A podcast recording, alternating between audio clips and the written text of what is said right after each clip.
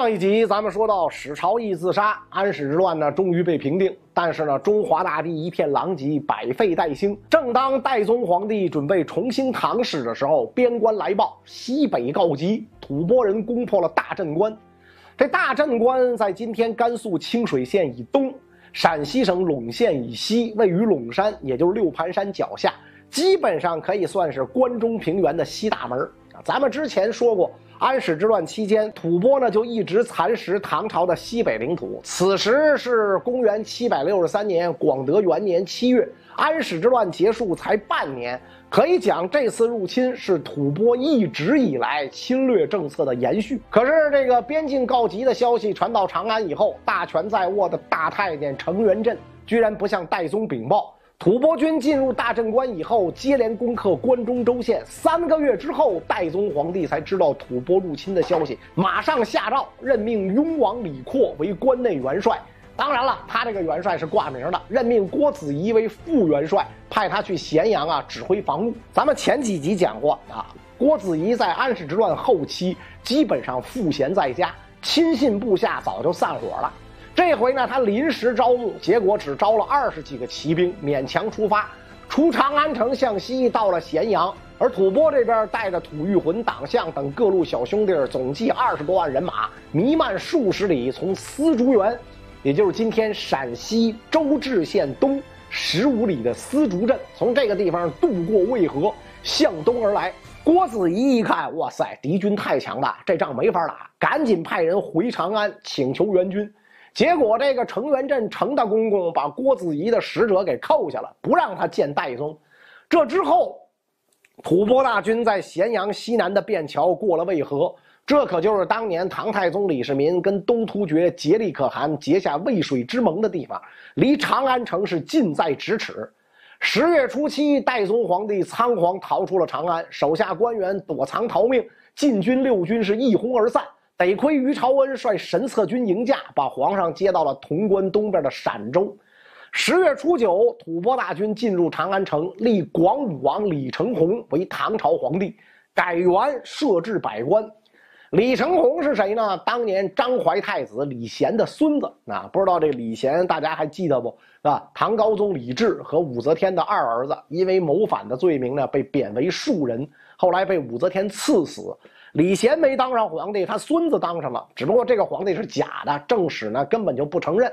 他能当这个伪皇帝，那是沾了他妹妹金城公主的光。啊，之前呢咱们讲过，唐中宗时代，金城公主嫁给了吐蕃赞普赤德祖赞，后来赤德祖赞被大臣谋害，儿子赤松德赞继位。啊，所以呢论一下亲戚，李成洪是当今吐蕃赞普的亲舅舅，就被吐蕃人选中，皇帝由你来当，是吧？吐蕃军队占领长安以后，大肆劫掠府库不在话下，满城放火，焚烧住宅，长安城里是萧然一空。啊，城里溃散的唐朝禁军也趁机到处抢劫，反正到时候追究起责任来，就说是吐蕃人干的，找不到自个儿头上。倒霉的只有老百姓，好多人就逃出了长安城，跑进山谷里躲起来。在这个过程当中，啊，郭子仪先是率领三十名骑兵退到长安护驾，结果戴宗的车驾呢已经走了，于是呢，他赶在吐蕃人到达之前往东撤退。郭子仪沿途收拢了几波逃散的禁军，集合起来呢有四千人，啊，将士们呢这才有了斗志。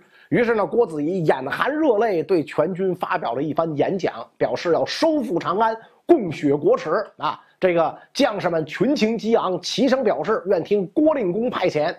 这个时候，戴宗诏书道：“啊，皇上担心吐蕃大军东出潼关，想让郭子仪率军到陕州行在护驾。”郭子仪上表戴宗说：“臣不收京城，无以见陛下。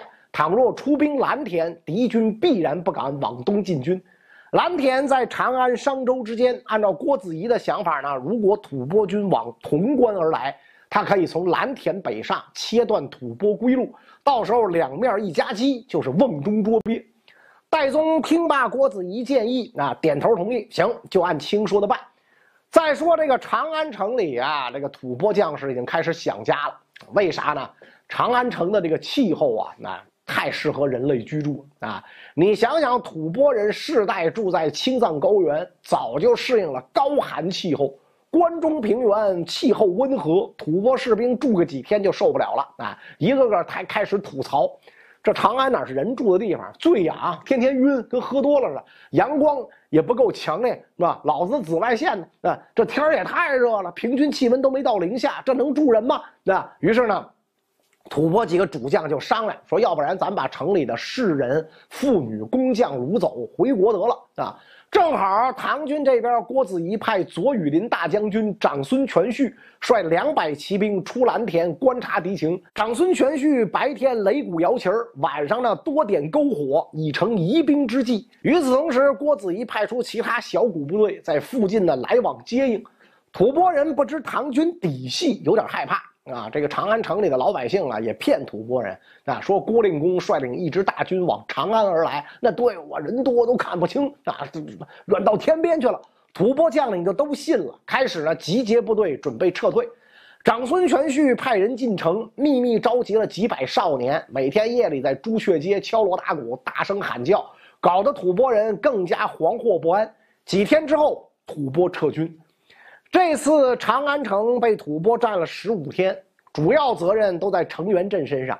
程元振不仅不及时汇报敌情，还扣押郭子仪的传令官，实在是太过分啊！你说这，这个烟货为啥这么整？主要原因就是他害怕郭子仪这些将领军功太高，跟他争权，于是呢就压制这些个军界大佬。那军界大佬也都有自己的小九九。长安危急的时候，戴宗发诏书要各地军队来京。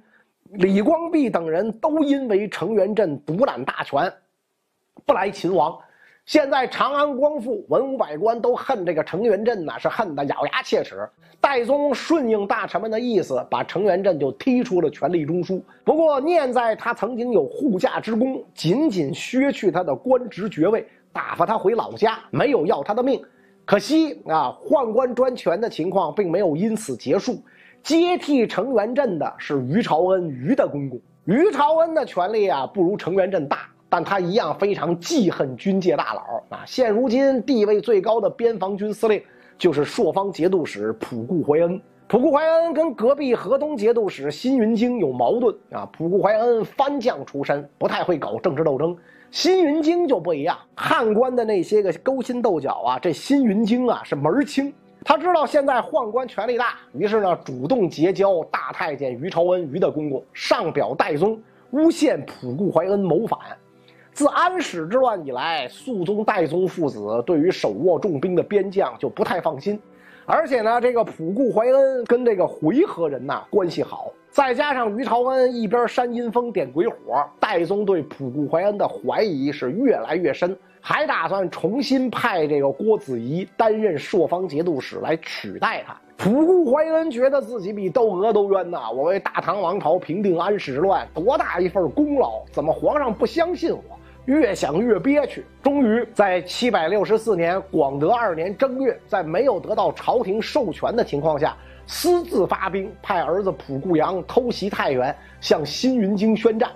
这种行为四舍五入，那就是谋反啊！消息传到长安，戴宗勃然大怒，跟这个郭子仪讲啊：“仆固怀恩辜负朕恩，听说朔方将士思念令公，就像哭汉盼望甘霖，想必让您帮朕来镇抚河东，朔方军就不会跟着叛乱。”于是呢，郭子仪就被加封了一堆头衔，名义上呢成了朔方军的统帅。仆固怀恩手下将士们知道之后，就说：“啊，说我们这些人跟这个仆固怀恩干下这种不义的事儿，有什么脸见郭令公呢？”仆固怀恩这边呢，这个仆固阳攻打太原失利，转而围攻太原东南不远的榆次，从附近呢调集援军，对吧？结果呢，这个援军很久才到，仆固阳嫌他们来晚，那就骂他们。那这个援军当中的胡人说呀：“我们骑马本来很快就能到。”都是汉人士兵拖后腿儿，于是濮固阳就鞭打汉人士兵，士兵们就很愤怒，觉得这个濮固阳啊偏袒胡人。这一天的傍晚，几个悍将带着兵就把蒲固阳给杀了。蒲固怀恩知道之后，就跟老母亲汇报说：“您孙子被底下人叛变给杀害了。”那他母亲说：“我早就告诉你，国家待你不薄，别造反。现在人心已经变了，我也得跟着你们遭殃，这该如何是好？是吧？”仆固怀恩无话可说啊，再拜而出。妈妈拎起一把四十米的大刀就追出来了。那小子，让你先跑三十九米，你看看我宰得了你，宰不了你啊！我要为国家杀了你这个反贼，挖了你的心，以谢三军。仆固怀恩赶紧跑了，那先跑了三十九米嘛啊，然后窜的比较快，才没被他妈砍死。经过这件事儿，仆固怀恩明白。带到山西来的这帮人控制不住了，于是呢，带着三百亲信逃回朔方军的大本营灵武，稳住了基本盘。二月初十，郭子仪到了山西，普固怀恩留在山西的数万将士都来归顺，大家欢欣鼓舞啊，感慨落泪，啊，喜其来而悲其晚也。喜的是郭令公终于来了，悲的是您怎么才来呀？你咋才来呢？仆固怀恩的母亲被送到长安，待遇优厚，住了一个多月，善终啊。按照应有的礼节，代宗皇帝下令把他下葬。这几番折腾啊，唐朝可以说全仗着郭子仪的超高声望和超强能力。才安然度过了危机。另一位跟他齐名的一代名将林怀王李光弼，因为种种原因一直没有赶来秦王啊，跟戴宗之间的误会越来越深，手底的将领呢也开始不听他的指挥。最后呢，李光弼愧恨成疾。这一年七月十四，李光弼去世，谥号武穆。这跟这个岳飞的谥号是一样啊。我们大家都知道，中国古代的大臣呐，文臣死后是吧？这个应该是文什么？啊，就最高等级的谥号是文什么啊？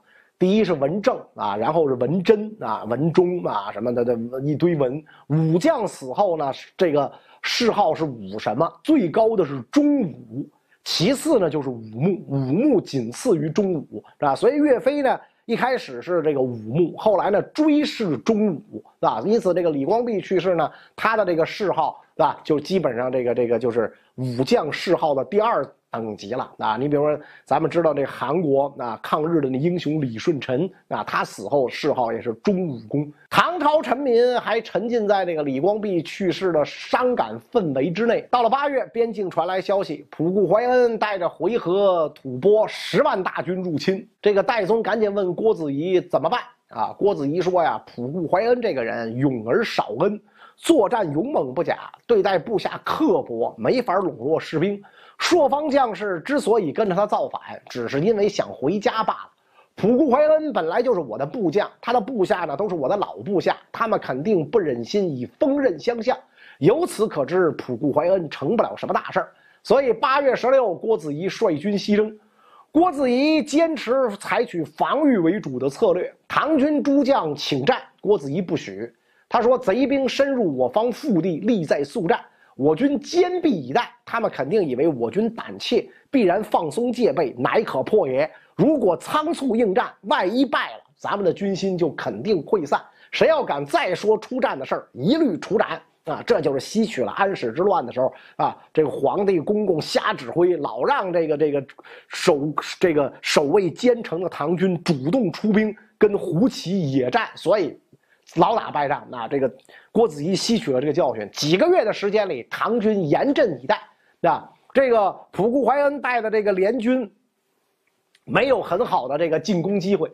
到了十月，形势发生变化，唐朝的河西节度使杨志烈趁着仆固怀恩不在老窝，发兵攻下了朔方军的大本营灵武。这一招呢，可以说是围魏救赵，妙计一条。普固怀恩星夜赶回灵武驰援，长安危机呢解除了啊。不过这个杨志烈的下场很惨，河西军面对普固怀恩主力大败而回，士卒战死过半。杨志烈的部将哭着回来，结果杨志烈这小子没心没肺，特别高兴是吧？说弟兄们这一趟有保卫长安的大功，死几个小卒子有啥大不了的？这话传到士兵耳朵里，大家的心呐凉了半截儿。不久，吐蕃大军攻打杨志烈防守的凉州。唐朝将士不听杨志烈指挥，杨志烈被杀，凉州就落到了吐蕃的手里。仆固怀恩第一次进攻虽然失败，但是呢不甘心。第二年，公元七百六十五年永泰元年九月，仆固怀恩又联络了吐蕃、回纥、吐谷浑党项等等少数民族，一共几十万人马，分三路大举入侵。这阵势太大，连郭子仪都有点慌了，上奏戴宗。说胡虏都是骑兵，来去如飞，这这仗啊不好打，请陛下调遣西北六路节度使，派出本部兵马分别扼守关中要冲。戴宗一言照办，各路节度使得令也是纷纷出兵。唐朝上下齐心，严阵以待。在此千钧一发之时，普固怀恩病死于军中，朔方军随即是土崩瓦解。而回纥呀、吐蕃呀这些少数民族，本来呢就是靠着普固怀恩的忽悠才维系在一块儿，现在呢也是一拍两散，各自抢劫钱财人口去了。到了十月份，党项等少数民族都已经回老家了，只剩下吐蕃、回纥两拨，他们实力最强，不甘心就这么走，合兵一处，进犯长安以北。长安依旧危险。郭子仪观察到回波的营帐是分开的，就知道他们内部并不和谐啊！这两拨人尿不到一个壶里，那准备呢用一招离间计。他在回纥人当中声望极高啊，堪称这个回纥人民的老朋友。所以呢，他派使者去游说回纥人啊，说唐军这边主帅啊是郭令公，邀请你们呢一起打吐蕃。回纥人不信，他们之所以啊背叛跟唐朝的同盟关系，而跟着普固怀恩反叛，就是因为普固怀恩骗他们说郭子仪已经死了啊。使者回来一报告，郭子仪讲：如今敌众我寡，难以力胜。我当初跟回纥人交情不错，我亲自去游说，可以不战而下也。诸将请求选派五百铁骑给这个郭子仪当警卫员，被郭子仪拒绝了，上马就走。儿子郭熙拉住缰绳，说：“敌人都是虎狼，父亲大人是国家元帅，岂可以身犯险？”郭子仪说：“咱们要是强行刚正面，你我父子二人都要战死沙场，国家也有危险。我去晓之以理，动之以情，还有机会说服他们，那就是国家的福分。”就算他们把我杀了，你不是还在吗？啊！说完，举起马鞭，啪，抽了儿子手一下，让开。随即带着几个随从开城门而去。回纥阵前，只听一声“令公来了”，回纥人大惊，全都肃然起敬。郭子仪脱掉盔甲，扔了长枪，纵马进入回纥大营。回纥众酋长看了看，齐声说：“是也！”全体下马，向郭子仪跪拜。郭子仪也下了马，上前握住回纥主帅耀葛罗的手，就开始教训他，说：“你们回纥替大唐立过大功，大唐待你们也不薄，为什么背负盟约，深入我国领土，侵略州县，弃前功，结怨仇，背恩德而助叛臣？你们太蠢了！那普固怀恩这货背君弃母，这种人你们为什么要帮他？”我今天过来，那你们要是想抓我、杀我，请随意。我军将士必然跟你们决一死战。耀葛罗一听，说我被普固怀恩骗了呀。那他说天可汗已然驾崩，令公您已经去世，中国无主，所以我才敢来。现在我知道了，天可汗依旧坐镇上都，令公您呢又统帅军队来到这儿，普固怀恩也已被上天所杀，我们哪敢跟令公交战？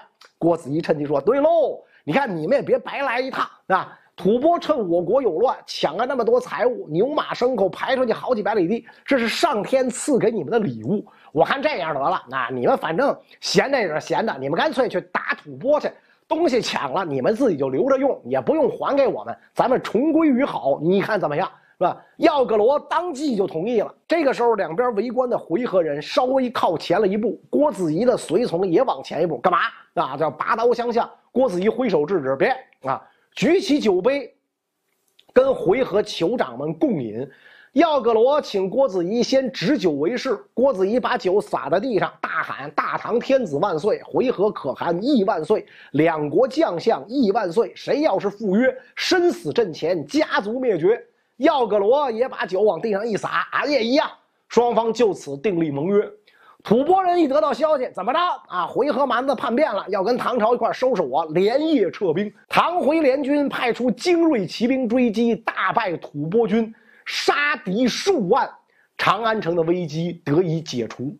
普固怀恩的叛乱本来很有可能演变成第二场安史之乱，不过这个唐朝君臣毕竟有了经验，最重要的是呢，戴宗全权赋予郭子仪指挥权，而且呢，这个。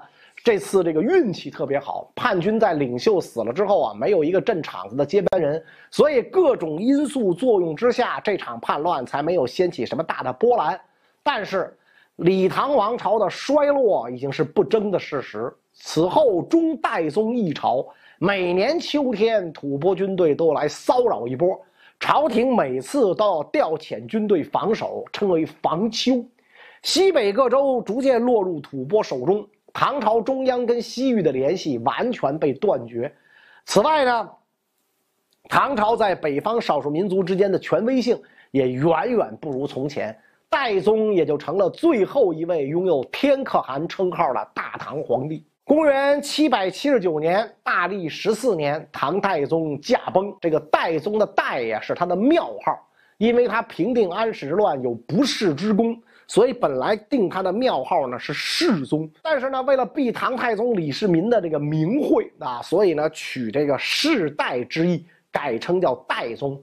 随后，太子李阔继位，这就是唐德宗啊。但是呢，在德宗的统治之下，那已经是千疮百孔的李唐王朝，又将面临怎样的困难和机遇呢？咱们下一集再讲。